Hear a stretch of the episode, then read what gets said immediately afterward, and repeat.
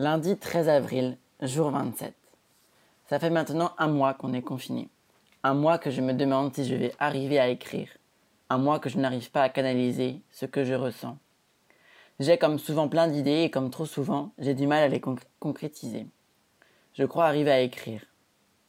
Nous sommes donc le lundi 13 avril, 27 jours que la France est confinée contre le Covid-19. À l'originalité qu'offrait le confinement à ses débuts, expérience inédite, défi de trouver la force intérieure, opportunité pour créer sur la contrainte, nouveaux défis de relations sociales, bref, tout un tas de trucs un peu Startup Nation et au fond très maso. C'est l'ennui et la déprime qui font désormais place nette. L'ennui d'abord, parce qu'après 27 jours de confinement, et malgré une charge de travail qui ne faiblit pas, il est de plus en plus difficile de trouver une activité pour s'occuper. Oui, il faut s'occuper. Et puis, il y a la reproduction des pères. Je vis avec Mathilde et depuis trois jours, je suis un peu raplapla. Elle l'est devenue, elle aussi. Et on s'entraîne.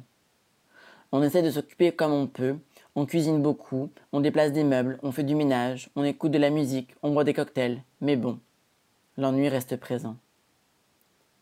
Nous sommes très forts pour verbaliser ce que nous ressentons et nous sommes arrivés à la conclusion que c'est la nouveauté qui nous manque, le fait de découvrir quelque chose, d'avoir quelque chose à raconter, de vivre en fait. Car une vie de confiné, est-ce vraiment la vie?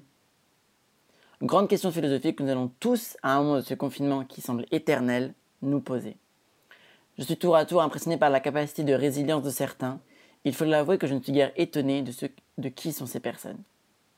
Ma mère, en premier lieu. Elle déborde d'idées, de projets en toutes circonstances. Une véritable ode à la vie, une boule d'énergie qui ne faiblit jamais, car pour elle, s'arrêter, c'est mourir. Elle est capable de s'émerveiller pour un rien et de créer à partir du néant. Elle trouve toujours une solution à tout et progresse en permanence, le tout dans un chill absolument olympique. En fait, au fur et à mesure que j'écris, je me rends compte qu'il n'y a qu'elle qui s'en dans ce confinement.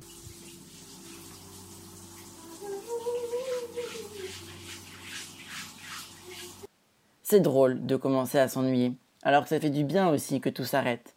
J'ai une vie folle, à mille à l'heure, je ne me repose jamais, je cours tout le temps après le temps, la fête, l'amour impossible et les ambiances. Ce confinement nous permet de nous découvrir davantage. Mathilde m'a dit au début que j'étais un ambiance maker, c'est-à-dire quelqu'un qui cherche sans arrêt à créer une ambiance particulière, à capturer l'ambiance, à mettre l'ambiance. Je trouve que ça me définit très très bien. Ça m'éclaire sur ce que je veux faire ensuite, c'est en quelque sorte le fil rouge que je veux donner à ma vie ambiance maker. J'adore. Ce confinement, c'est un défi à de multiples titres, mais c'est un vrai défi pour moi, hyper actif qui dévore la vie de 7h à 1h tous les jours, sans pause. J'ai du mal à me poser, à prendre le temps, parce que j'aime courir tout le temps et être occupé en permanence. C'est l'inverse que le confinement m'impose. J'ai le temps de tout, je dois arriver à m'occuper avec un agenda complètement vide. Une épreuve, et en même temps une chance unique, car un confinement, je l'espère, ça ne se reproduit pas tous les jours.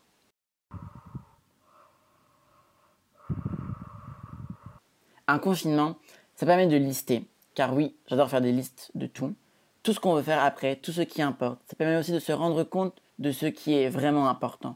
Personne comme activité, comme moment de vie. Je rêve des choses simples du quotidien, mais qui me manquent tant. Faire des friperies sous un soleil de plomb, faire les puces de vent avec ma famille, acheter des fleurs, prendre le métro le soir avec mes amis maquillés et sapés comme jamais pour aller danser, voir le sourire de mes amis qui dansent, danser toujours, déchaîner sur de la musique pas terrible et légèrement pompette. Être stressé parce que mon agenda pour la journée est trop rempli.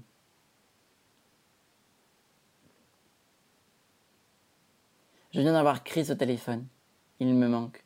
Je viens de raccrocher et les larmes aux yeux ému. On s'est dit qu'on se manquait et on se rappelait tous les souvenirs qu'on a mutuellement ensemble. Ça me manque de ne plus vivre des émotions, de ne plus ressentir plein de sentiments, les frissons d'un eye contact, la chaleur d'un câlin, la douceur d'un sourire, la puissance d'un baiser. En fait, en écrivant, je me rends compte que mes émotions sont guidées par le manque ou l'envie. Je vis dans un véritable inconfort de ma situation. Le savoir, c'est bien, mais je ne peux pas rester dans, ce mood indéfiniment, d'autant que je ne peux pas changer de la situation dans laquelle je me trouve. Alors, il ne reste qu'une chose à faire, changer de paradigme.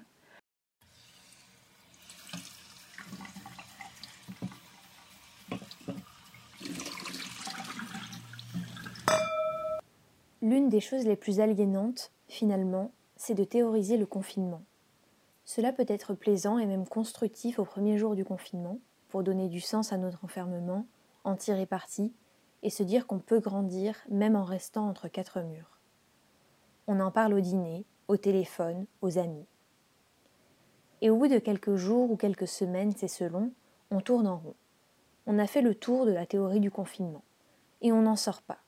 Finalement, cette théorisation nous aura bien enfermés entre quatre murs, plutôt que le confinement lui-même. C'est comme les introspections, à force d'injonctions à être soi, on ne sait plus qui on est. Que ce soit pour se connaître ou pour grandir en confinement, la solution est toujours la même. Plutôt que de faire retour sur soi-même ou sur sa situation jusqu'à tourner en rond, il faut explorer le monde extérieur, apprendre sans cesse plus de choses qui sont hors de nous. Et en cette période de confinement, cet extérieur ne nécessite pas qu'on sorte de nos, quatre murs. Les livres, Internet, la radio, la presse et notre imaginaire rendent possible cette évasion. C'est exactement là que réside notre humanité, la moitié de l'humanité s'est confinée du jour au lendemain et nous sommes encore là. Certes, vous me direz, même notre environnement n'aide pas. Allumez la radio et vous découvrirez le nombre de morts ce jour. Ouvrez le journal et vous pourrez comparer les mesures de confinement prises dans tel et tel pays. Ouvrez Twitter, ce n'est pas un conseil, et vous y comprendrez ou pas les origines et les remèdes miracles du coronavirus. Ouvrez la fenêtre et si vous avez la chance d'apercevoir quelqu'un, ce sera seulement la moitié de son visage. Notre environnement nous offre pourtant encore des espaces de liberté. Les livres et en particulier les romans. Les rêves aussi, toujours affranchis de nos contraintes physiques. Hier, j'ai rêvé que je rendais visite à Adrien Zeller, ancien président de la région Alsace, puis m'envolais dans les airs jusque dans les Vosges où j'allais skier. Quelques journaux, aussi, en particulier ceux parus avant le confinement. Pour ma part, j'ai eu la bonne idée de dévaliser un kiosque à journaux avant le début du confinement et de prendre avec moi quelques livres qui m'étaient chers. Des journaux et des livres d'un monde qui suit son cours. Ce matin donc, je lisais le 1 hebdo en date de début mars. Je vous parle d'un temps où un virus n'emprisonnait pas l'entièreté de l'actualité. L'hebdomadaire titrait Faut-il purifier la culture? Un numéro passionnant. Je vais vous en relayer ici quelques extraits. Ce sera ma contribution du jour à votre stock de nourriture à penser.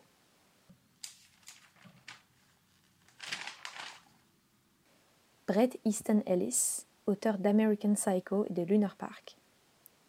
J'avais terriblement envie d'être secoué. J'aimais l'ambiguïté. Je voulais changer d'idée à propos de telle ou telle chose, à propos de tout pratiquement. Je voulais être dérangé et même endommagé par l'art.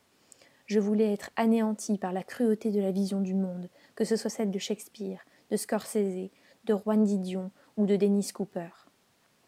Et tout cela avait un effet profond, cela me procurait de l'empathie, cela m'aidait à comprendre que le monde existait au-delà du mien, avec d'autres points de vue, contextes et inclinations, et je n'ai aucun doute concernant le fait que cela m'a aidé à devenir adulte. Cela m'a poussé loin du narcissisme de l'enfance et vers les mystères du monde, l'inexpliqué, le tabou, l'autre, et m'a rapproché d'un lieu de compréhension et d'acceptation. Autre extrait. Par-delà les indignations et les dénonciations, notre bien le plus précieux, celui qui nous définit, c'est la liberté d'expression. Il faut à tout prix préserver ce bien ce qui ne va pas sans contrepartie, c'est-à-dire des conflictualités nombreuses. Je plaide aussi en faveur de la création d'une grande instance de médiation pour permettre aux partis de réapprendre à se parler en évitant la confrontation directe et violente. Ce sont des voies médianes, mais la démocratie, c'est la résolution des conflits.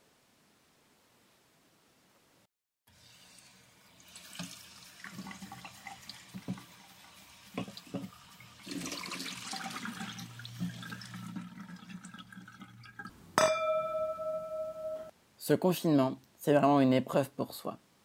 C'est avant tout une épreuve collective, mais le défi est plus grand sur le niveau personnel. On réfléchit, on remet en perspective, on déconstruit, on pense différemment.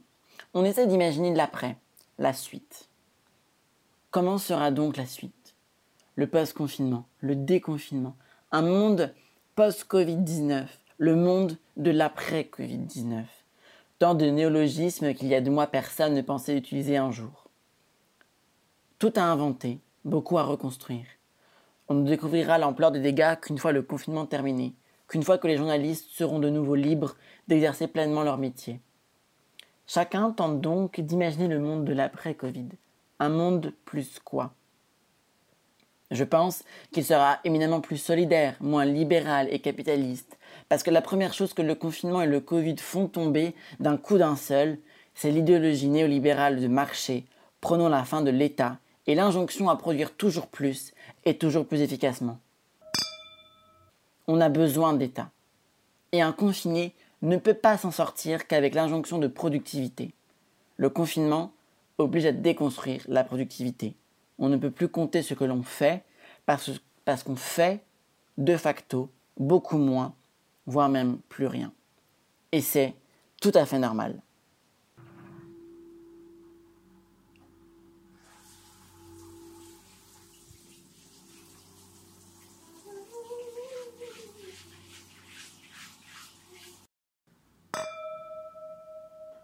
Les livres, Internet, la radio, la presse et notre imaginaire rendent possible une évasion. Vous me direz, ceci s'appelle fuir. Peut-être. Où est le mal tant que je reste chez moi? Mais j'ai trouvé la prochaine étape. S'échapper en responsabilité pour inventer le monde de demain. Déjà, journalistes, écrivains, philosophes, artistes, responsables politiques et associatifs s'expriment dans les colonnes de journaux et s'organisent pour que la crise que nous traversons ne soit pas une crise pour rien. Pour nous réinventer et réinventer le monde. Sans doute la plus belle façon de, s'échapper du confinement, s'enfuir notre monde, parce qu'il vaut la peine qu'on se batte pour lui.